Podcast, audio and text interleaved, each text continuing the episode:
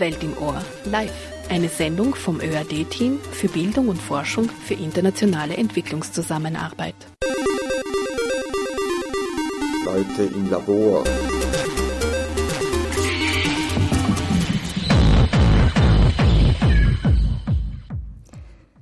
Freitagabend 20 Uhr. Ihr hört die Sendereihe Welt im Ohr. Ich möchte unsere Zuhörerinnen und Zuhörer ganz herzlich dazu begrüßen. Am Mikrofon mal wieder Doris Bauer. Unser heutiges Thema lautet zwischen sowjetischer Vergangenheit und Aufbruch. EPIRs neue Schwerpunktländer.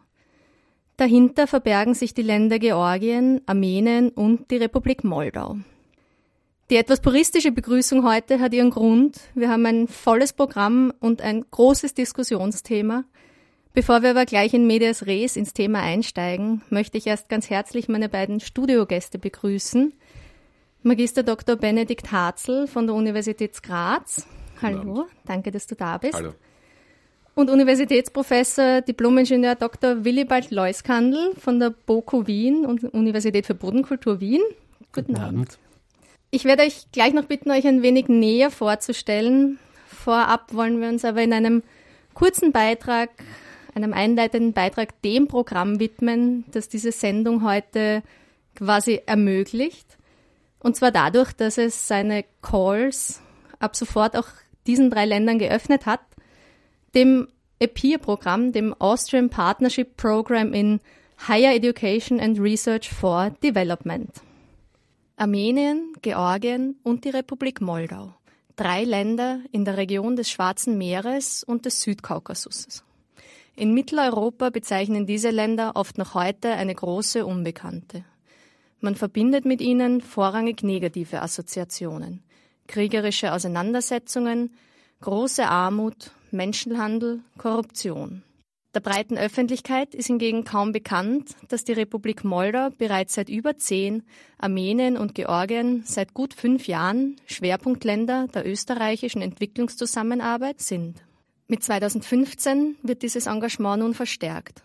Durch die Aufnahme dieser drei Länder in das EPIR-Programm wird erstmals auch dezidiert der Hochschulsektor ins Auge gefasst. Andreas Obrecht ist Leiter des Programms, das vom Team für Bildung und Forschung für internationale Entwicklungszusammenarbeit im österreichischen Austauschdienst abgewickelt wird. Was ist nun EPIR? Das ist immer eine große Aufgabe, große Dinge in kurzen Sätzen zu erklären. Und E4 ist ein großes Ding, weil es der erste konzentrierte Versuch ist, Forschung mit Hochschulen und wissenschaftlichen Institutionen in sogenannten Entwicklungsländern konzertiert gemeinsam in einem Programm für die österreichischen Partner Hochschulen zu ermöglichen und dabei die Armutsbekämpfung nicht außer Augen zu lassen. Es geht darum, gemeinsam zu denken, gemeinsam zu forschen, gemeinsam zu lehren, gemeinsam Institutionen und Hochschulen zu unterstützen, auch im Management auf die Dauer von drei bis vier Jahren in großen Partnerschaften. In seiner Konzipierung gab es vor EPIR nichts Vergleichbares. In den ersten vier Jahren seines Bestehens hat sich das Programm etabliert. EPIR ist mittlerweile das zentrale, sage jetzt einmal wirklich das zentrale Programm der österreichischen Entwicklungszusammenarbeit in diesem Bereich eben zur Stärkung der Institutionen vor Ort in unseren Partnerländern. Sagt Gertrud Findel, Bildungsbeauftragte der Austrian Development Agency. Die Besonderheiten von EPIR in seiner Rolle als Hochschulkooperationsprogramm und seine Stellung im weiten Feld der OEZA steht im direkten Einklang mit der Rolle von Hochschulen für die EZA generell. Gertrud Findel schätzt diese Rolle folgendermaßen ein. Eine sehr wichtige Rolle und eine lange Zeit auch unterschätzte Rolle, muss ich jetzt sagen, auf internationaler Ebene.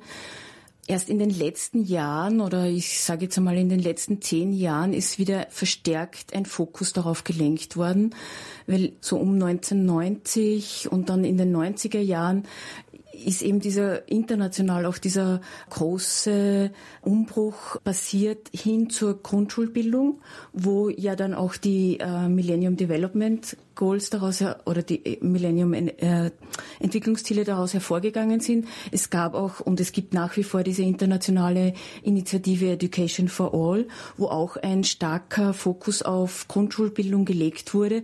Und das sind die, ist der tertiäre Bereich, der Wissenschaftsbereich ein bisschen verschwunden und auch von den Geberländern, sage ich jetzt einmal, ein bisschen ja nicht mehr so gut dotiert worden. Und mit den Millennium-Entwicklungszielen hat man erst erkannt, wie wichtig auch der Hochschulbereich, der wissenschaftliche Bereich für die Erreichung dieser Ziele ist. Also dass es das ganz etwas Entscheidendes ist, auch. Ein starkes Hochschulsystem, ein guter, gut ausgebauter Forschungsbereich, also wirklich Studienbedingungen, Forschungsbedingungen in den Ländern selbst, die gut aufgesetzt sind, weil die großen Herausforderungen, die es jetzt gibt, jetzt nicht nur in unseren Partnerländern, sondern natürlich bei uns auch, für, um diesen Herausforderungen auch entgegentreten zu können und Lösungen finden zu können, braucht es einfach auch ein starkes Hochschulsystem und einen gut aufgesetzten wissenschaftlichen Bereich. Einleitende Worte von Gertrud Findel von der ADA zum Hochschulkooperationsprogramm EPIR. Ihr seid zurück bei uns im Studio. Ich werde jetzt meine beiden Gäste bitten, sich kurz vorzustellen. Benne, vielleicht möchtest du beginnen. Mhm. Also nochmal schönen guten Abend auch von meiner Seite. Mein Name ist Benedikt Harzler, ich bin wissenschaftlicher Mitarbeiter am Russian East European and Eurasian Study Center. Das ist ein fakultäres Zentrum an der Rechtswissenschaftlichen Fakultät in Graz. Wir beschäftigen uns einerseits natürlich auch streng rechtsdogmatisch, einmal mit ähm, Rechtsvergleichung im weitesten Sinn, aber äh, auf der anderen Seite versuchen wir auch gerade die Schnittstellen zwischen Recht und Politik zu erforschen äh, anhand vieler verschiedener äh, Problemdimensionen in, der, äh, in, den, in den Staaten der, der, ehemaligen Republiken der Sowjetunion, aber darüber auch hinausgehend. Insbesondere interessieren uns hier die Fragen der Demokratisierung, der Transformation, der Rechtsstaatlichkeit, aber was gerade für die Region, die, über die wir auch heute sprechen werden, natürlich ganz besonders wichtig ist, ist jene der Diversität und äh, des Minderheitenschutzes. Dankeschön. Willi. Ja, auch von meiner Seite schönen guten Abend. Wie gesagt, ich komme von der Universität für Bodenkultur, genauer vom Department für Wasser, Atmosphäre und Umwelt und ich leite das Institut für landeskulturelle Wasserwirtschaft und Hydraulik. Ich habe begonnen, gerade in diesem Tätigkeitsbereich mit Georgien zu arbeiten, ungefähr vor zehn Jahren, mit einem ersten NATO-Workshop und äh, zum Unterschied von Bene komme ich eben mehr von der technischen Seite. Wir hatten damals das äh, Problem, eine Bewässerungsmethoden für optimale Agrarproduktion zu diskutieren und auch vorzustellen und vorzuschlagen. Das war der Einstieg meiner nun fast schon zehnjährigen Arbeit mit der Region in Georgien. Und ich hatte auch die Möglichkeit, in der Region an zwei Symposien mitzuwirken eines mit Hochwasserschutzproblemen und eines anderen für nachhaltige Landwirtschaft und Biodiversität. Biodiversität ist schon, oder Diversität besser gesagt, ist angesprochen worden. Ich bringe vielleicht dann noch diese Biodiversität dazu ein. Wunderbar, zwei Richtungen. Ich bin schon sehr gespannt auf die Diskussion. Vorher werden wir uns Input holen und jetzt einmal direkt ins Thema einsteigen zwischen sowjetischer Vergangenheit und Aufbruch Epirs neue Schwerpunktländer. Wir haben einen Beitrag vorbereitet, der diese drei Länder, Armenien, Georgien und Moldau, unter teils ähnlichen, teils sehr spezifischen Gesichtspunkten vorstellt. Republika Moldova. Republik Moldau. Die Republik Moldau ist das ärmste Land Europas. Am östlichen Rand zwischen Rumänien und Ukraine gelegen, ist sie seit einigen Monaten vor allem durch einen Regierungsskandal in den Medien. 750 Millionen US-Dollar sollen in die Taschen namhafter Politiker geflossen sein. Arbeitsmigration, Abwanderung und Menschenhandel prägen das Bild Moldaus im Westen. Hinter diesen großen Problemen steht jedoch ein anderes Moldau. Ein Land mit engagierten Menschen, die ihren Fokus auf Bildung, Jugend und Austausch mit der EU legen. Im April 2014 hat die Republik Moldau ein Assoziierungsabkommen mit der EU abgeschlossen, das erstmals Moldauerinnen und Moldauern Visumsfreiheit innerhalb der EU ermöglicht. Gleichzeitig wird aber auch das restliche Europa auf das Land aufmerksam gemacht. Pe de altă parte, und diese Öffnung aber ermöglicht uns, ermöglicht eben den vermehrten Verkehr von Studenten, wie auch Professoren oder ganz anderen Menschen oder einfach Vertretern von NGOs in ganz Europa.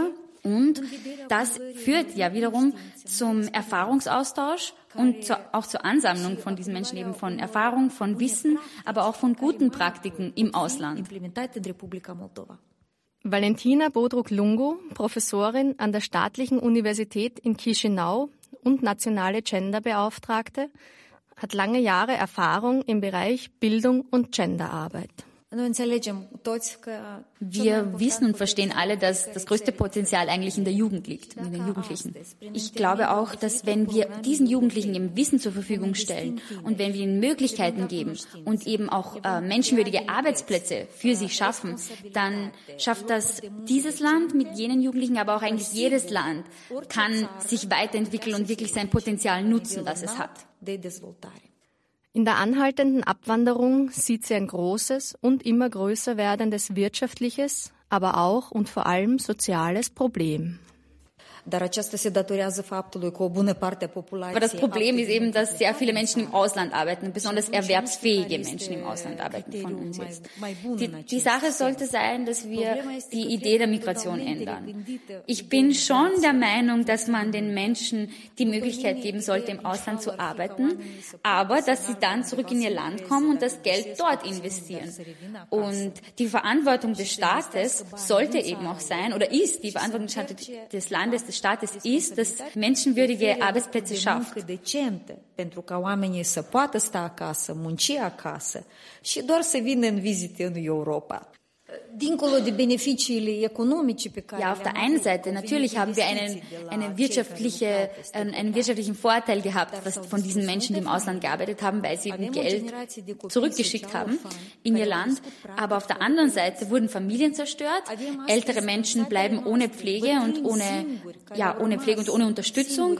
Und es gibt eben dieses Problem der sozialen Weisen, die zurückbleiben. Ja, ich meine auch, dass unser Beispiel, also das Land Moldau, das sollte eigentlich ein Beispiel, ein Denkzettel für alle Länder sein. Denn die Migration, dieser Migrationsfluss und die Politik, was bei uns passiert ist, das hat unser Land unglaublich schlimm beeinflusst. Natürlich versucht die Politik und die Regierung, die versucht momentan die Situation zu regeln, zu verbessern, aber momentan laufen wir eigentlich nur dem Zug hinterher. Manchmal sind die menschlichen Kosten höher als die, die wirtschaftlichen Kosten.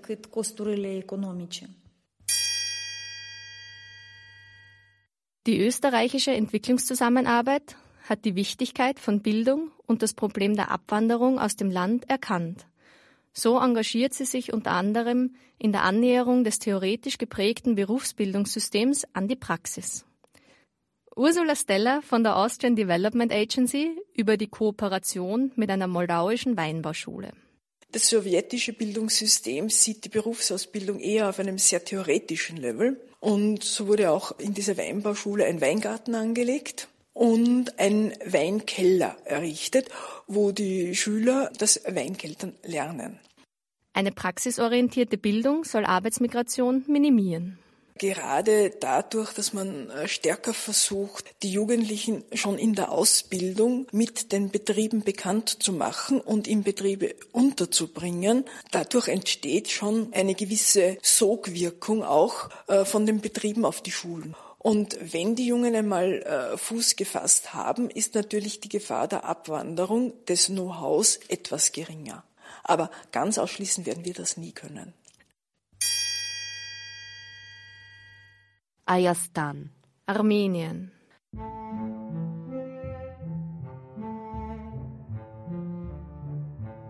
Armenien bildet mit Aserbaidschan und Georgien die drei Staaten des Südkaukasus. Die sozioökonomische Situation ist schwierig.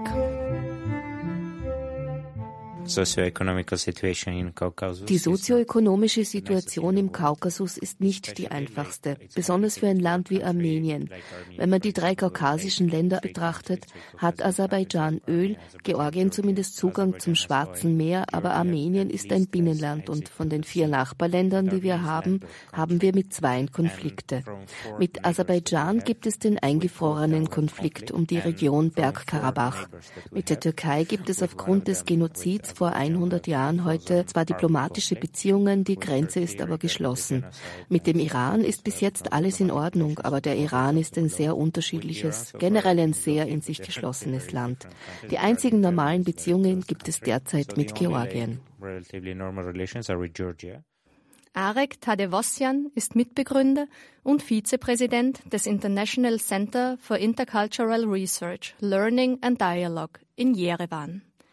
Diese NGO setzt sich mit kultureller Diversität auseinander und setzt hier insbesondere auf Bildung. Die einzige Sache, in die es wert ist zu investieren, ist die Bildung. Schulische und außerschulische Bildung. Wieso schulisch und außerschulisch? Weil es große Probleme mit der schulischen Bildung in Armenien gab. Deshalb hat sich außerschulische Bildung entwickelt, um diese zu ergänzen. Ich mag die Trennung in schulisch und außerschulisch nicht. Es geht vielmehr um angemessene, gute Bildung, die das Bewusstsein der Menschen schärft und auch die Moral, die ihnen hilft, ein guter Mensch zu werden.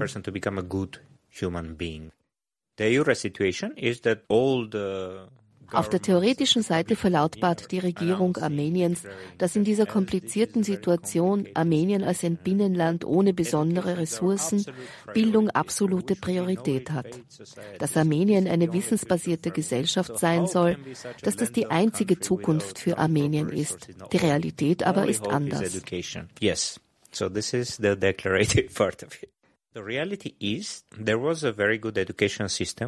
Armenien hatte ein sehr gutes Bildungssystem während der Zeit der Sowjetunion, das mit dieser zusammenbrach. Viele Spezialisten verließen das Land aufgrund von Brain Drain. Das war ein harter Schlag für das Bildungssystem und den Forschungssektor. Bis heute hat Armenien noch nicht einmal den richtigen Weg eingeschlagen, sich davon zu erholen. Wenn ein heller Kopf auftaucht, wird er nicht lange in seinem Feld bzw. in Armenien arbeiten.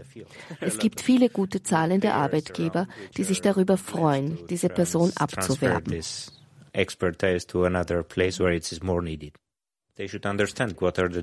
Die Bildungsinstitutionen sollten verstehen, was sind die allgemeinen Trends, wie ist die Situation im Land, was sind die Bedürfnisse des Arbeitsmarktes. Solange das nicht klar und dazu noch das System korrupt ist, ist es schwierig. Es gibt eine immense Zahl von Studierenden an armenischen Universitäten. Aber das Ergebnis davon ist, dass jeder Taxifahrer sagt, er hat zwei Hochschulabschlüsse.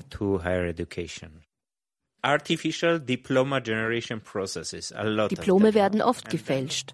So sinkt natürlich auf der einen Seite das Vertrauen der Bevölkerung, auf der anderen aber liegt es in unserer nationalen Mentalität, unseren Kindern eine gute Ausbildung ermöglichen zu wollen.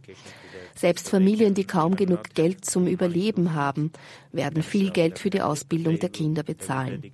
Sie verstehen instinktiv, dass eine gute Ausbildung notwendig und wichtig ist aber sie wissen nicht, wie gute Ausbildung aussehen muss. Sie wissen auch nicht, wie man danach fragen kann. Deshalb gehen sie dahin, ein nur hübsch aussehendes Diplom zu kaufen, sich davon täuschen zu lassen.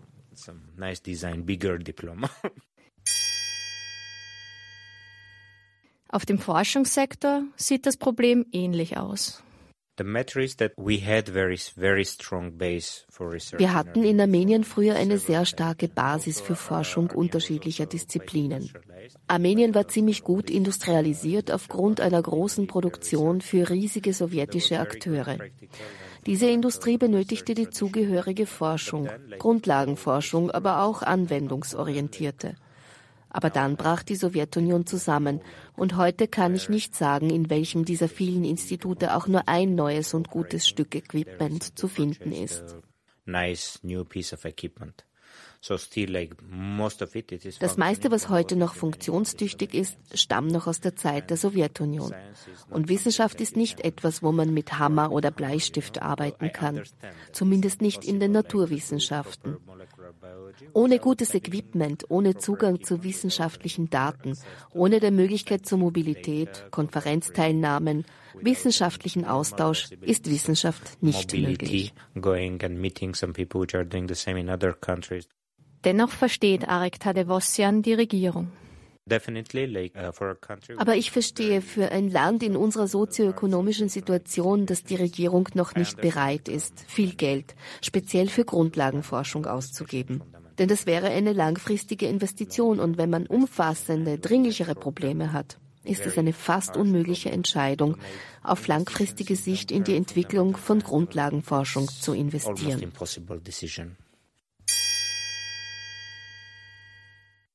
Sakartvelo, Georgien.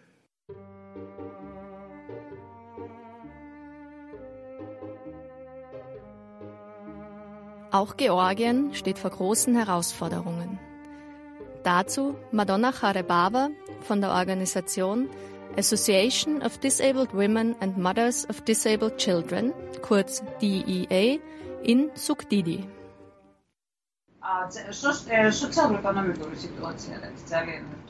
Die sozioökonomische Situation in Georgien ist leider schwierig. 20 Prozent unseres Staatsgebiets ist besetzt. Die Arbeitslosenrate ist sehr hoch und wir haben sehr viele intern Vertriebene aus Abchasien und Südossetien. Mehr als 25 Prozent der georgischen Bevölkerung lebt unter der Armutsgrenze. Sozialhilfe und Pensionen sind sehr, sehr niedrig. Niedriger als für einen angemessenen Lebensstandard notwendig. Die Inflation unserer Nationalwährung ist hingegen sehr hoch, manchmal sogar mehr als 20 Prozent.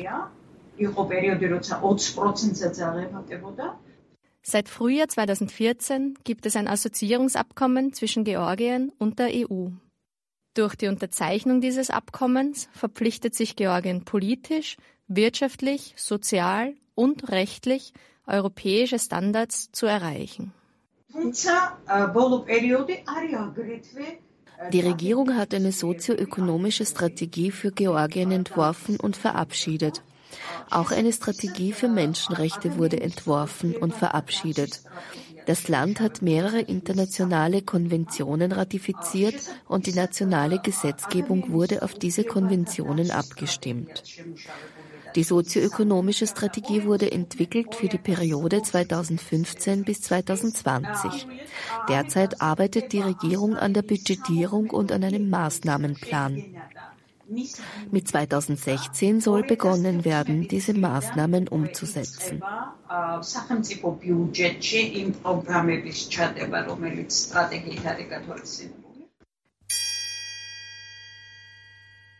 Maßnahmen zur Inklusion von Menschen mit Behinderung werden im EPIR-Programm als Added Value, als Mehrwert angesehen. Inklusion bedeutet hier die Gleichstellung von Menschen mit Behinderung in Maßnahmen und Initiativen der Entwicklungszusammenarbeit. Auch Georgien hat Inklusion in seiner sozioökonomischen Strategie Georgia 2020 verankert. Die NGO DEA arbeitet seit 1998 an der Inklusion von Menschen mit Behinderung in alle Bereiche des Lebens. Das Hauptanliegen für unsere Organisation, die sich für die Rechte von Menschen mit Behinderung einsetzt, ist, dass diese sozioökonomische Strategie den inklusiven Ansatz und die Möglichkeiten für diese Menschen regelt, dass sie Zugang zu allen Leistungen haben. In der Strategie für Menschenrechte wurde ein eigenes Kapitel für die Rechte von Menschen mit Behinderung inkludiert. Meiner Meinung nach müssten diese in jeder Strategie gleichgestellt werden. Nur mit der Ergänzung, dass auf Menschen mit besonderen Bedürfnissen gesondert hingewiesen werden müsste.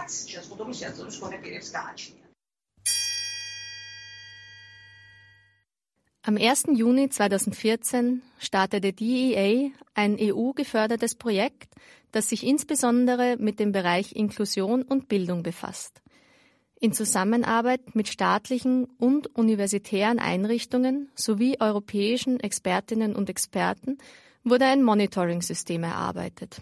um die Integration von Menschen mit Behinderung in allen Bildungsbereichen zu beleuchten und in weiterer Folge zu begleiten.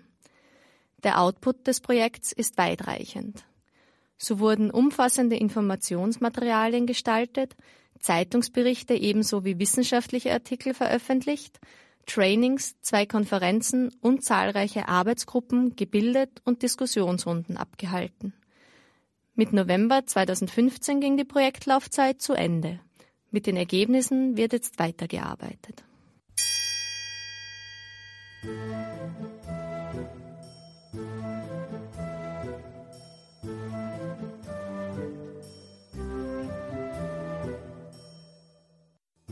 In Armenien und Georgien war die OEZA bisher vor allem auf dem Sektor der Land- und Forstwirtschaft tätig. Der Hochschulsektor spielte bisher keine zentrale Rolle. Armenien hat als Ausgangssituation ja nicht unbedingt die einfachsten Bedingungen. Nach dem Zusammenbruch der Sowjetunion und der Eigenständigkeit Armeniens war gerade die Landwirtschaft mit einer Situation konfrontiert, die ja nicht ganz einfach zu bewältigen ist für die Bauern. Die verstärkte Zusammenarbeit mit Armenien und Georgien begann vor fünf Jahren. Ursula Steller von der ADA leitet das Referat für Länder und Regionen. Sie ist seit fast 30 Jahren in der EZA tätig und war selbst lange Jahre in Afrika. Die Republik Moldau ist seit über zehn Jahren Schwerpunktland der OEZA. Hier war man, wie vorher schon gehört, unter anderem auf dem Gebiet der Berufsbildung tätig. Wir waren in der Berufsbildung im Bereich Landwirtschaft tätig. Wir haben über viele Jahre eine Weinbauschule unterstützt. Und hier geht es vor allem in der Berufsbildung darum, die Ausbildung anzunähern an den Arbeitsmarkt. Capacity Building als Schwerpunkt des EPIR-Programms ist schon seit Beginn ein Thema. Wenn wir über Kapazitätenentwicklung oder auch über die EU-Annäherung äh, sprechen, haben wir gerade in Moldau jetzt schon einige doch ganz nette Erfolge zu verbuchen. Nehmen wir den Wassersektor her. Wir sind hier vor allem in der Wasserversorgung, aber auch in der Abwasserentsorgung tätig, meist auf Gemeindeebene. Und ähm, hier ist es uns gelungen, mit den von mit uns zusammenarbeitenden Gemeinden die Wasserversorgung und, und Entsorgung auf einen Standard zu stellen, der schon näher an die EU herangeht. Nämlich, was brauchen die jungen Leute wirklich nachher, um einen Arbeitsplatz finden zu können? Und da geht es eben darum, Curricula zu modernisieren. Aber was also ein ganz wichtiger Bereich ist, dass die, die Schüler auch praktische Ausbildung bekommen. Warum wurde nun das EPIR-Programm auf diese drei Länder ausgeweitet? Ja, die beiden südkaukasischen Länder, Armenien und Georgien, sind ja sehr neue Schwerpunktländer für uns. Und die Ausweitung dient ja im Wesentlichen dazu, auch äh, diesen neuen Schwerpunktländern und auch Moldau zu ermöglichen, mit österreichischen Universitäten Kooperationsprogramme zu starten und hier eben auch zur Kapazitätsentwicklung in den Ländern beizutragen, sei es auf der Ebene der Lehre oder auf der Ebene der Forschung.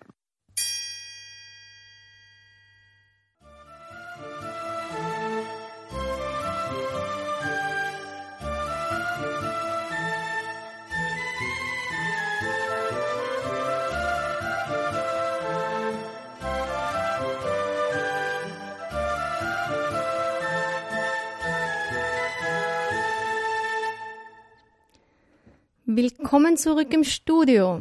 Ich werde jetzt das Gehörte mit meinen beiden Gästen ein wenig eingehender diskutieren, bevor ich euch aber jetzt den, den Boden öffne, damit ihr kommentieren könnt, hätte ich eine Frage vorab. Wir haben jetzt bei allen drei Ländern gehört, dass sie politisch ein wenig fragile Länder sind, dass es Konflikte gibt mit Nachbarländern, mit Regionen in den Ländern. Beeinflusst das Forschungskooperationen und wenn ja, wie? Bene, weil ich dich im Blick habe. Ja, äh, von meiner Seite, na definitiv. Ja, die Antwort ist definitiv klar. in mehrfacher Hinsicht. Ich würde einmal zunächst sagen, dass äh, diese Konflikte, die, wie du richtig gesagt hast, ja nicht nur zwischenstaatlich, sondern auch intrastaatlich, ja, gerade im Fall Georgiens äh, sind, determinieren zu einem gewissen, also einem gut, ganz guten gerüttelten Maß auch die Forschungsfragen, äh, der wir uns natürlich äh, annähern wollen mit diesen Ländern, nicht? Wir haben hier sehr viel gemacht zum Thema Abkhazien, Südossetien, zu dieser äh, Frage, äh, dem Spannungsfeld der Dichotomie zwischen Selbstbestimmung und territorialer Integrität äh, auf der einen Seite. Auf der anderen Seite war auch diese, diese Problematik, gerade wie wir es jetzt im Fall Armenien gehört haben, nicht? Ähm, wo hier gesagt worden ist, dass leider Gottes die Länder sich als einzelne Länder wahrnehmen und nicht als eine kohärente Region dass dieses inklusive Denken fällt. Diese äh, politische Realität im Kaukasus hat aber dann uns dazu gewogen, auch problemorientiert uns ein neues Projekt zu überlegen, das wir jetzt äh, im Rahmen von Jean Monnet Network ja auch gewonnen haben mit diesem European Studies in der Kaukasus. Wir können später noch dazu äh, etwas sagen, aber weg vom Inhalt. Vielleicht, es soll jetzt nicht so anekdotenhaft gehen, aber ein ganz konkretes Problem, das sich äh, faktisch in der, in der äh, Administration äh, der, oder sogar eher, eher gesagt in der Aufbereitung eines Projektproposals ergeben hat. Wir haben im Jahr 2012 äh, uns für ein FP, für ein FP7, also ein Programm im siebten Forschungsrahmenprogramm beworben zum Zwischenspiel zwischen äh, Sicherheit und Demokratie im Kaukasus. Und es war unsere Meinung, da wir ein sehr holistisches und inklusives Verständnis hatten, dass wir natürlich auch die Frage stellen, was denken die Leute in den sogenannten de facto Staaten. Also jenen, die zwar völkerrechtlich jetzt zu Georgien gehören, aber anerkannt sind von ein paar anderen Staaten wie Russland, aber dennoch die Determination der Staatlichkeit relativ problematisch ist. Wir haben gesagt, na, wir müssen auch von dort Stimmen haben, nicht? Ja, welche Staaten, also oder de facto Staaten gehören da war, dazu? Das war Abkhazien und Südossetien im Fall Georgiens, äh, Bergkarabach, das haben wir ja auch schon anklingen äh, hören äh, im, im Fall Armeniens, aber im Fall Abkhaziens war das eine solche Situation, dass es dort eine NGO gibt, die bereits in anderen Projekten, insbesondere in der Friedensforschung mit dem Berghofszentrum, mit äh, Swiss Peace und dergleichen viel gemacht hat und die wollten wir auch an Bord holen. Äh, als es dann dazu gekommen ist, diese, diese Participant Identification Number äh, zu beziehen, um teilnehmen zu können bei dem Projekt, hat mich äh, diese Dame aus Abkhazien angerufen. Sie hat gesagt, ich habe in der Liste der Länder nicht Abkhazien gefunden. Ja, was machen wir jetzt? Ich habe gesagt, um Gottes Willen. Ne? Äh, ich, sie hat mir gesagt, ich kann nie im Leben Georgien angeben, weil dann bin ich sozusagen politisch äh, eine Persona non grata in dem Land. Dann mussten wir uns eine Konstruktion ausdenken, dass sie als Russin durchgeht, was aber wiederum dem Projekt den Charme genommen hat, dass wir sozusagen einen russischen Partner hatten und das Augenmerk darauf, dass wir jemanden aus einem de facto Staat hatten, verloren gegangen ist. Also das war ganz ein konkretes Problem, das äh, uns einige Kopfschmerzen bereitet hat. Das heißt, eine, eine bürokratische Lösung, bürokratisch annehmbare Lösung zu finden für ein reales... Für ein real existierendes Problem, Problem natürlich. Ja, genau. Ja, wobei hier, die, die ich sage es auch dazu, die Lösung zu dem Problem ist nicht einfach. Die kann man jetzt nicht, ich wäre der Letzte, der sagt, nehmen Sie jetzt Abkhazien und Südossetien in einer Liste auf. Ja. Also das wird es nicht sein. Willi, wie sind deine Erfahrungen? Du bist ja schon sehr lange mit Georgien verbunden, hm. sage ich jetzt mal. Ich kann dem nur zustimmen. Im Prinzip, es ist schwierig, wie man vielleicht auf Innerisch sagen würde, alle diese Länder unter einem Hut zu bringen. Und ich habe zum Glück weniger mit diesen innerregionalen Konflikten zu tun, aber trotzdem bei Projektanträgen eine gemeinsame Plattform zu finden, ist fast nicht möglich und auch bei dem neuen Antrag sind wir deshalb wieder nur mit Georgien hineingegangen. Es ist uns zwar gelungen, bei der einen oder anderen Konferenz doch auch aus Aserbaidschan und, und von Armenien Teilnehmer äh, einzubeziehen und irgendwo auf akademischer Ebene ja, findet man dann doch schon eine gemeinsame Plattform und auch ein Verständnis, das glaube ich aber repräsentiert nicht unbedingt den Gesamtzustand. Ich glaube, wie das Bene ganz gut ja analysiert hat. Das heißt, wenn ich jetzt äh, die Forscher zusammenbringe, kann es bis zu einem gewissen Grad funktionieren, aber die Nachfolgeaktivitäten, zum Beispiel, wie sie jetzt von EPIA angedacht sind, sind natürlich dann schwieriger, weil da brauche ich konkrete Vereinbarungen. Bei Forschungsergebnissen, da ist es einfach, da brauche ich mich nur darüber streiten oder nicht. Bin ich würde noch mal ganz gerne ganz kurz auf das eingehen, was du gesagt hast, dieses inklusive Denken, sich als Region zu denken und nicht als, als einzelne Nationalstaaten. Hm. Würde das die Probleme lösen, sage ich jetzt mal ganz salopp, oder? Es würde einiges lösen, ja. Zum Beispiel? Äh, das Problem ist, äh, das Problem ist folgendes, dass es dieser Region eben an diesem inklusiven Verständnis mangelt. Äh, sie haben dermaßen viele Probleme, sicherheitspolitischer Natur, nicht nur Migration, das haben wir auch schon heute gehört. Ja, äh, und die Problematik liegt darin, dass um eines dieser Probleme zu lösen, müssten sie die anderen simultan auch in den Griff bekommen. Und eine der politischen Realitäten in diesem Gebiet ist auch, dass ein gutes Ereignis in einem Ort automatisch zu einer Besorgnis in einem anderen führen könnte. Ich gebe Ihnen jetzt hier ein, gebe euch ein Beispiel. Im Jahr 2009 ist es zu einer ganz historischen Geschichte gekommen, als sich der türkische und der armenische Präsident bei einem Fußballspiel in Jerewan äh, gesehen haben. Ähm, also das war revolutionär und daraufhin haben schon die Aserbaidschaner natürlich Alarm geschlagen, dass sie die türkische Solidarität schwinden gesehen haben und haben dann auch demonstrativ äh, mit Gazprom einen Vertrag abgeschlossen, dass äh, die Russen dann ihnen hier Gas äh, sozusagen abnehmen.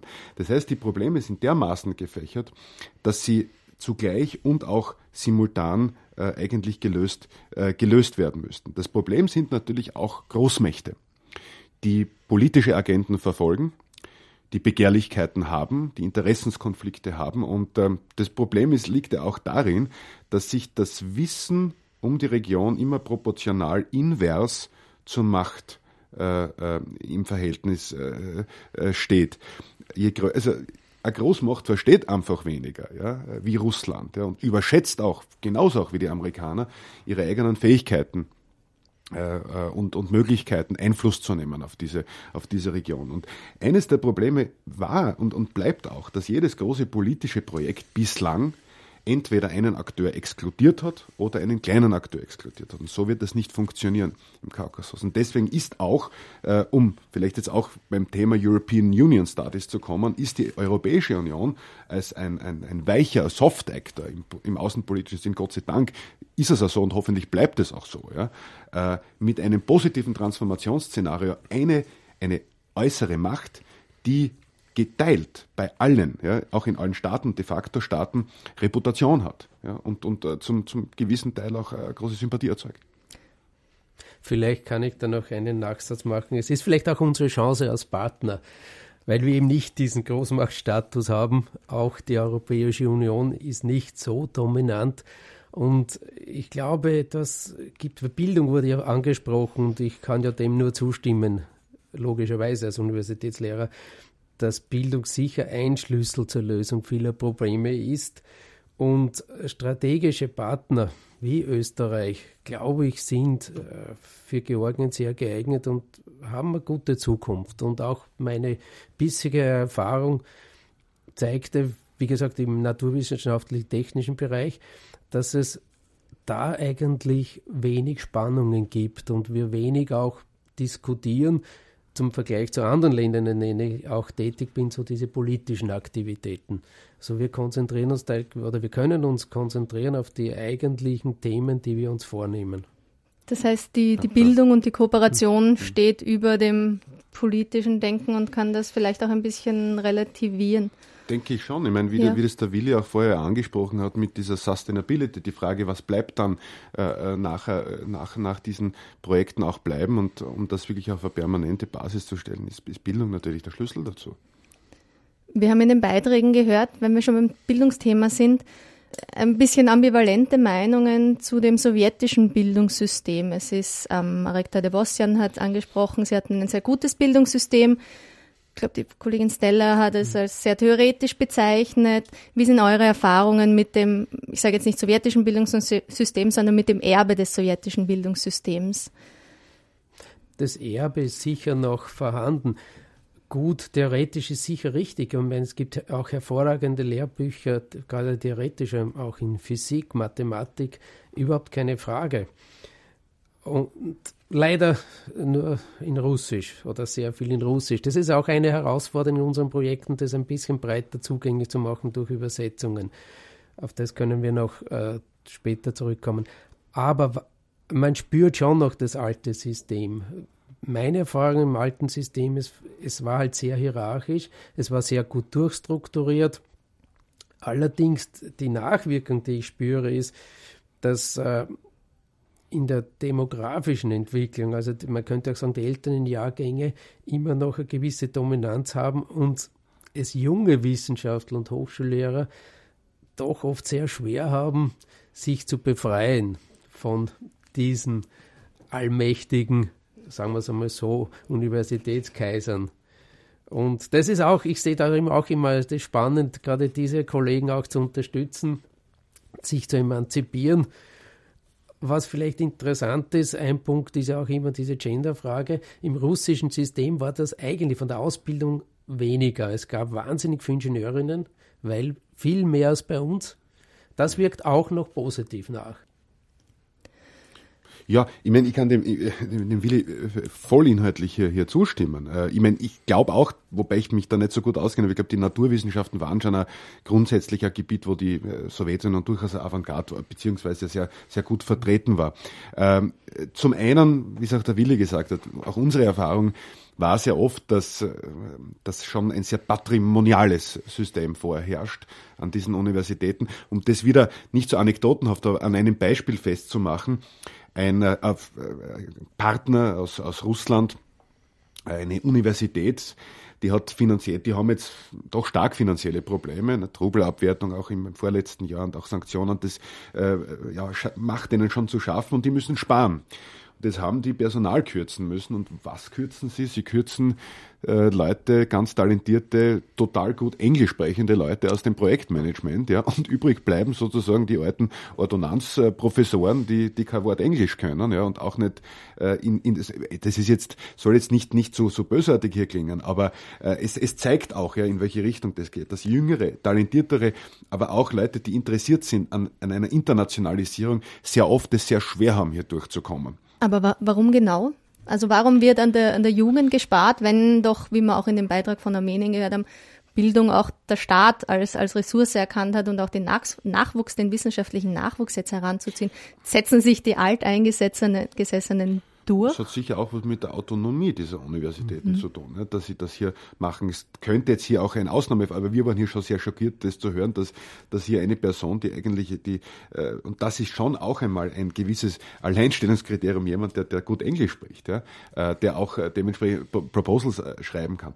Eine andere Sache vielleicht noch, inhaltlich. Ähm, in der Naturwissenschaft ist das wahrscheinlich nicht so die, die Geschichte gewesen, aber was die Sowjetunion schon als ein Erbe hinterlassen hat, wenn wir jetzt an Politik, äh, Wissenschaft oder Anthropologie denken, ist, wenn es um die Diversität geht und die Frage Minderheiten äh, geht, ein sehr streng primordialistisches Verständnis. Das heißt, dass eine ethnische Gruppe ein Territorium braucht und dass Territorien sozusagen ethnische Grenzen mit territorialen Grenzen übereinstimmen müssen. Äh, das ist eine Sache, die äh, schon noch durchaus spürbar ist äh, zwischen den Zeilen in vielen, ja, auch, auch in der politischen Willensbildung in den Ländern. Und auch das versuchen wir ein bisschen, sozusagen diesen Narrativ kritisch zu hinterfragen. Kann man gerade bei diesem Ethnenthema und, und regionalen Ethnenthema die Sowjetrepubliken, die ehemaligen, ich sage es jetzt mal, weil wir vorher bei gut Wienerisch waren, über einen Kamm scheren, weil die Länder sind ja sehr unterschiedlich. Armenien ist, was ich weiß, sehr monoethnisch. Georgien hat sehr viele Minderheiten. Ja. Sind die Denkweisen ähnlich? Ich, ich will es nicht generalisieren, aber es, es, zeigt sich schon, wenn Sie sich zum Beispiel die, die äh, wichtigsten Veröffentlichungen auf dem Gebiet aus den 90er Jahren ansehen, ja, die gerade in dieser Zeit sind ja die Konflikte ausgebrochen und sind seit 93, 92 eingefroren. Das heißt, seit 25 Jahren fast, wenn ich das jetzt so ein bisschen schon aufrunden darf, entwickeln sich hier diese de facto Staaten und ihre Mutterstaaten unter Anführungszeichen in völlig verschiedene Richtungen hinweg.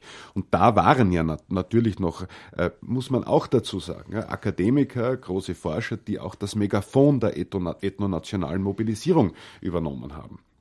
Ja, es gibt da eine, äh, auch, auch, auch Georgien, ein gutes Beispiel. Georgien war das Land in der Sowjetunion mit der höchsten Rate an Doktoraten. Ja, und äh, die Verwerfungen, die äh, in die Georgien hineingeschlittert ist, ja, auch mit einer gewissen äh, Akademie, die das gefördert hat, war dann, hat dann durchaus auch einen gewissen Antwortcharakter für die Bürgerkriege äh, gehabt. Wir haben das im Beitrag von Armenien auch gehört. Sehr viele Hochschulabschlüsse, sehr wenige Arbeitsplätze oder sehr wenige akademische Arbeitsplätze. Wie ist die heutige Situation aus, aus eurer Sicht? Gibt es zu viele Akademiker? Gibt es die falschen Akademiker und Rinnen natürlich? Naja, es, wir haben auch gehört, es ist auch ein Qualitätsproblem. Es gibt auch Abschlüsse, quasi, man könnte sagen, quasi Abschlüsse. Nicht. Das erste Projekt äh, war ja genau in diese Richtung ein Akkreditierungssystem für die georgischen Universitäten oder nicht für alle, für einen Großteil der georgischen Universitäten zu etablieren, um genau einmal zu garantieren, dass die Abschlüsse auch wirklich echt sind. Sagen wir es einmal ganz einfach. Und was äh, vielleicht auch eine kleine Anekdote, wir sind mit dem Nachfolgeprojekt deshalb gescheitert, weil wir haben erwähnt, um eben diese Dinge abzuschaffen, haben wir auch die Korruption angesprochen. Daraufhin hat das Ministerium sofort seine Unterstützung zugezogen wir haben keine Unterschrift bekommen und wir sind nicht einmal mehr zur Einreichung gekommen. Und da sieht man auch, wie sensibel diese Dinge ist. Wenn man von außen kommt und durchaus im Gespräch mit den Kollegen die Erfahrung macht, da wäre ein Handlungsbedarf, aber ich kriege das an oberster Stelle nicht durch. Im Beitrag war ja auch ganz genau, die Bildung wurde sehr hervorgehoben, aber es wurde schon auch dazu gesagt, es wird nicht umgesetzt. Und ich glaube, das ist jetzt die Herausforderung. Aber alles braucht ein bisschen Zeit und ich glaube, das ist ja eine unserer Aufgaben jetzt auch mit unseren neuen Aktivitäten auch sicher über EPIR, da einen Beitrag zu leisten. Vielleicht nur, nur ein kurzes Addendum da von meiner Seite. Was nach meinem Eindruck sind, muss man auch hier unterscheiden. Die, die Bachelorstudien in den Ländern sind manchmal ganz brauchbar. Ja. Die haben manchmal ganz äh, brauchbare Abschlüsse, kommt natürlich auch an die Universität an. Hier sind, ist eine sehr ungleiche Entwicklung. Ja. Auch in Ländern wie Georgien ja, gibt es wirklich auch große Unterschiede zwischen den, zwischen den Universitäten. Aber schwierig wird es dann, das ist mir aufgefallen, wenn es auf das Master- und das PhD-Level kommt. Ähm, da sind wir auch oft gebeten worden, ähm, auch in, Georgien sehr oft, unsere Kommentare zu geben für die Entwicklung eines solchen Curriculums. Und da haben wir auch gemerkt, ist der Bedarf und das Interesse sehr hoch, sogenannte Joint Degrees zu machen. Sodass also diese Universitäten nicht nur als äh, Institutionen bei Forschungsprojekten mitarbeiten, sondern auch höher rangige Ausbildung, wo der Erkenntnisgewinn natürlich bei einem PhD höher sein muss, nicht als, als, als bei einer Masterarbeit, äh, dass, dass das sehr gewollt ist, wobei natürlich hier in Österreich dann auch die Universitäten ein bisschen vorsichtig sind, verständlicherweise, nicht? Und die dann, die dann sagen, äh, das ist schon eine, eine oft heiße Kartoffel. Aber Bachelor manchmal sehr gut, aber eines ist schon klar, die Leute, die dann auch in der Wissenschaft vielleicht mehr wollen, die müssen dann aus, äh, aus der Region raus. Also und woanders stud weiter studieren. Es war ja, es ist ja auch angesprochen worden, die Leute, das war zum Beispiel Armenien, die, die Eltern wollen ihren Kindern eine gute Ausbildung ermöglichen, wissen aber einfach nicht, wie sie danach fragen sollen, wo sie sie finden. Kann man jetzt, Bene, du beschäftigst dich ja sehr im Bildungsbereich mit der, mit der Implementierung, mit dem Ganzen. Wie kann man es unter die Leute bringen, was gute Studiengänge sind, wo sie sich hinwenden sollen? Ist das ein bisschen zu, zu schwarz-weiß gesagt worden in dem Beitrag? Naja, würde ich nicht unbedingt sagen, aber ich denke schon grundsätzlich, dass, äh, dass der erste Ansprechpartner hier diese Universitäten sein müssen äh, vor Ort. Äh, in aller Regel sind die, also für Georgien kann ich das ja wohl behaupten, sind die ja in solchen Netzwerken auch ganz gut vernetzt und haben dann auch die, die, die Information. Aber ich denke auch langfristig wäre es halt mal schon das Ziel, dass sie auch die Ausbildung, eine gute Ausbildung selbst vor Ort anbieten, äh, anbieten können. Das Problem ist aber noch einmal, auch in der Hochschullandschaft, das ist ein sehr fragmentiertes Level an Erfahrung, an, an, an auch an Mobilität äh, ähm, äh, gegeben und eben eine, diese, diese ungleiche, diese wirklich sehr schwer ungleiche äh, Entwicklung. Wir machen eine ganz kurze Musikpause, dass wir nachher noch ein paar Minuten zum Diskutieren haben.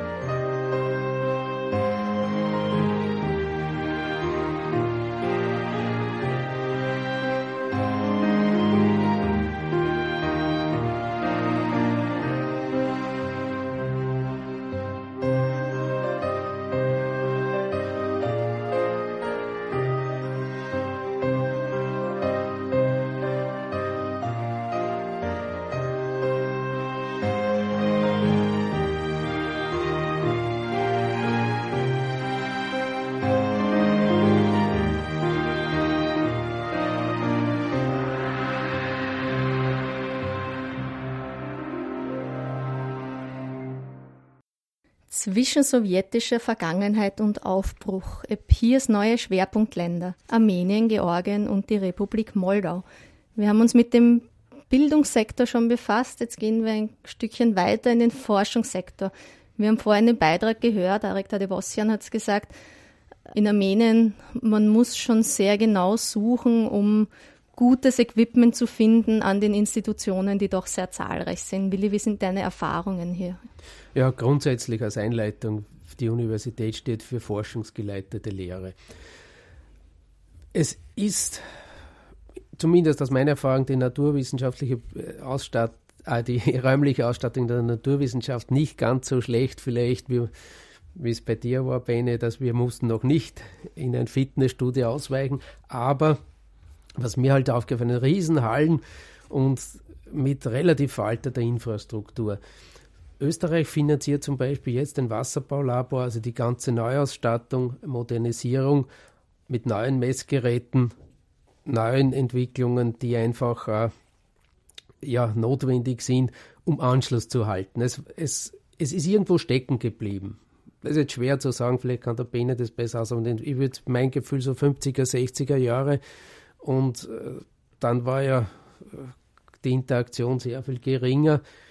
Und da ist zwar die Struktur, die wir vorher gesehen haben, in der Ausbildung geblieben, aber die Forschung ist eher wie auch wirklich auch sehr theoretisch geworden. Ich vergleiche das immer so, ich kenne viele Ge Kollegen und Kolleginnen aus ehemaligen was, ost, östlichen Ländern, auch Nachbarländern auf dem Informatiksektor, die genial waren im Programmieren, einfach aus Mangel heraus, weil sie viel schlechtere Geräte als wir hatten. Wir konnten uns eine gewisse Faulheit leisten. Bene, wie sind deine Erfahrungen mit dem Forschungssektor? Ihr forscht jetzt auf unterschiedlichen Gebieten. Also wir haben die Naturwissenschaften, du in Politik und Recht. Unterschiedlich natürlich. Ja. Also es gibt äh, äh, natürlich auch Universitäten, die sind äh, wirklich tiptop ausgestattet, haben äh, wunderbare Bibliotheken. Äh, es gibt auch dann immer wieder Thinktanks, auch es sind nicht oft nicht nur Universitäten, die sich in Drittmittelanträgen einen so großen Ruf erworben haben, dass sie Tanker geworden sind, die nicht mehr sinkbar sind. Äh, gerade in Georgien äh, gibt es da durchaus die eine oder andere Institution, die bei einem gewissen Call eigentlich äh, unumgänglich ist. Ja, die braucht man dann sozusagen an, an Bord. Ja. Weil und sie so spezialisiert weil ist? Weil sie spezialisiert mhm. ist auf die Region und dann auch ein gewisses Alleinstellungsmerkmal hat für konkrete Fragestellungen hinsichtlich, also gerade European Studies, wobei diese, diese, dieser Begriff der European Studies ja auch eher eine, einen, einen Schirm für eine transdisziplinäre Herangehensweise an Rechts- und Sozialwissenschaften ist hinsichtlich der europäischen Integration. Und da ist teilweise der Professionalisierungsgrad enorm hoch. Aber dann, wo halt sehr viel Licht ist, definitionsgemäß ist dann auch wieder sehr oft Schatten. Ja? Und das beginnt dann oft, oft auch bei, der, bei den Ausstattungen, äh, bei den Ausstattungen der, der Universitäten natürlich insbesondere äh, bei Bibliotheken. Ich, ich habe das Gefühl, wir reden primär über, über Armenien und Georgien und lassen die Republik Moldau ein bisschen außen vor. Alles, was wir bis jetzt so gesagt und gehört haben, wo liegen die Unterschiede dazu in, in, in der Republik Moldau? Bene, du hast ja dort auch Erfahrung. Ja, es ist spannenderweise ist es oft auf der strukturellen Ebene doch sehr vergleichbar. Ähm, auch die Republik Moldau äh, hat äh, sozusagen unerwartet die äh, Unabhängigkeit 1991 bekommen und ist dann auch in einen separatistischen Konflikt hineingeschritten, geschlittert mit Transnistrien. wobei man sagen muss, dass dieser Konflikt weit weniger blutig war. blutig im Sinne der ungeahnten Opfer, die zivilen Opfer, die Abkhazien, Südossetien und, äh, und Bergkarabach gefordert hat. Und bis, es hat auch keine in, diesem, in dieser Form ethnischen Vertreibungen gegeben, sodass eigentlich die, das Verhältnis zwischen Transnistrien und Moldawien gar nicht, oder Moldau gar nicht so schlecht ist heute. Aber auch das hemmt natürlich die Weiterentwicklung.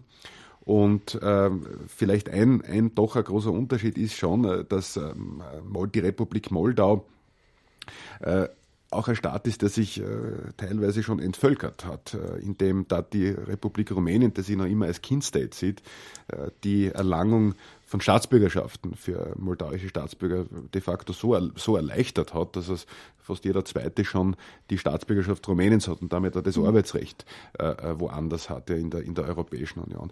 Und das prägt schon auch die Zusammenarbeit. Ich meine, wir waren ähm, äh, ich war mal selbst in einem Projekt, einem Tempus-Projekt eingebunden, auch wieder mit dem Hintergrund Minderheitenschutz. Es gibt eine autonome Provinz in äh, Moldau, das ist die Provinz Gagausien, die sprechen eine Turksprache dort. Äh, und da ist es eigentlich nur um die Frage gegangen, können wir die Gesetzgebungskompetenzen zwischen dem Zentralstaat und der Provinz halbwegs verständlich abgrenzen. Ja, also um eigentlich um eine rein technische Frage mit politischen Implikationen. Äh, und selbst das war nicht möglich in dem Land. Ja. Ich hätte einen Nachsatz zu Mold, zur Republik Moldau. Ich habe in einem Projekt Partners der Republik Moldau was die sehr gut können in dem Projekt ist eine Brückenfunktion, weil sie haben wirklich zum Unterschied von sehr vielen anderen Ländern sehr viel mehr Sprachkompetenz und äh, gleichen das extrem gut aus. Wobei ich infrastrukturmäßig, äh, ja, da denke ich, ist es noch schwieriger wie in Georgien. Schließen wir jetzt noch kurz den Kreis in den letzten paar Minuten zum, zum ersten Beitrag, zum Anfangsbeitrag, zum Hochschulkooperationsprogramm EPIR, das ja diesen drei Ländern ab sofort auch die Teilnahme ähm, ermöglicht. Jetzt haben wir am Anfang gehört, es ist der erste große, jetzt nicht Versuch, sondern die erste große Möglichkeit, systematisch Hochschulkooperationen zu betreiben. Ihr habt jetzt beide Erfahrungen mit Hochschulkooperationen. Bene, du hast gemeint, EPIR war dir noch nicht bekannt. Wo seht ihr jetzt oder seht ihr jetzt Vorteile darin, das zu systematisieren, das in einem großen Programm zusammenzufassen, mit regionalen Schwerpunkten? Ja, grundsätzlich durchaus, ja. ja. Äh, ich meine, die Frage ist, ist, ist hier natürlich auch, äh, inwieweit beispielsweise die Behandlung von Fragen, die auch die Republik Aserbaidschan betreffen würden, ähm, äh, möglich wäre, nicht? Wobei auch jetzt die politische Situation in Aserbaidschan heute noch, noch viel schlimmer ist als, als, als selbst in Russland. Nicht? Das wäre jetzt für mich sozusagen eine, eine, eine praktische Frage. Aber man kann hier eigentlich, denke ich, nicht genug tun, um diese Länder und diese Regionen zu inkludieren in diese, in, in diese Hochschulkooperationen. Und das soll hier gar nicht so sehr auch äh, sozusagen ein patrimoniales Denken sein, dass wir ihnen Forschung und Bildung sozusagen ermöglichen, sondern ganz im Gegensatz, dass wir auch von denen sehr viel lernen. Weil wir haben hier schon eine ganz große europäische Kulturregion. Das ist, und, das ist ganz genau das, das, wo kommt, EPIR ansetzt. Ja, und das, das kommt, muss auch einmal sozusagen zu uns, in unser Bewusstsein zurückkommen, dass Europa eben äh, nicht bei uns aufhört. Ja, da kann ich direkt anschließen. Die Kulturregion, es ist wirklich ein spannendes Land, auch im durchaus wasserbaulich-technischen Sinne. Aber was mich vor allem freut, ist natürlich über EPIR, dass wieder dieser Hochschulbereich zurückgekommen ist.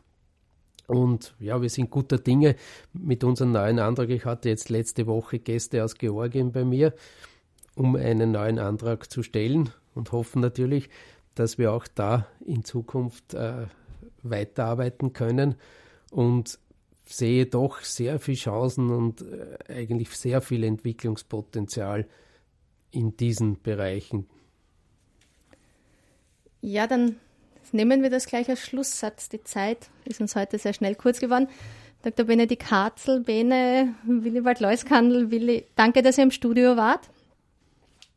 Ich weise noch kurz auf die nächste Sendung hin, weil eine Minute habe ich noch. Die wird in zwei Wochen stattfinden mit Rudi Lindorfer von der Südwind Buchwelt. Wer sich noch erinnert, vor zwei Jahren war er schon mal zu Gast bei mir in der Sendung. Es wird eine ganze Stunde voller entwicklungspolitischer Literatur werden. Wer sich nicht erinnert, cave.potspot.de, dort kann man sie nachhören. Danke, dass ihr da wart. Danke für die Einladung. Danke.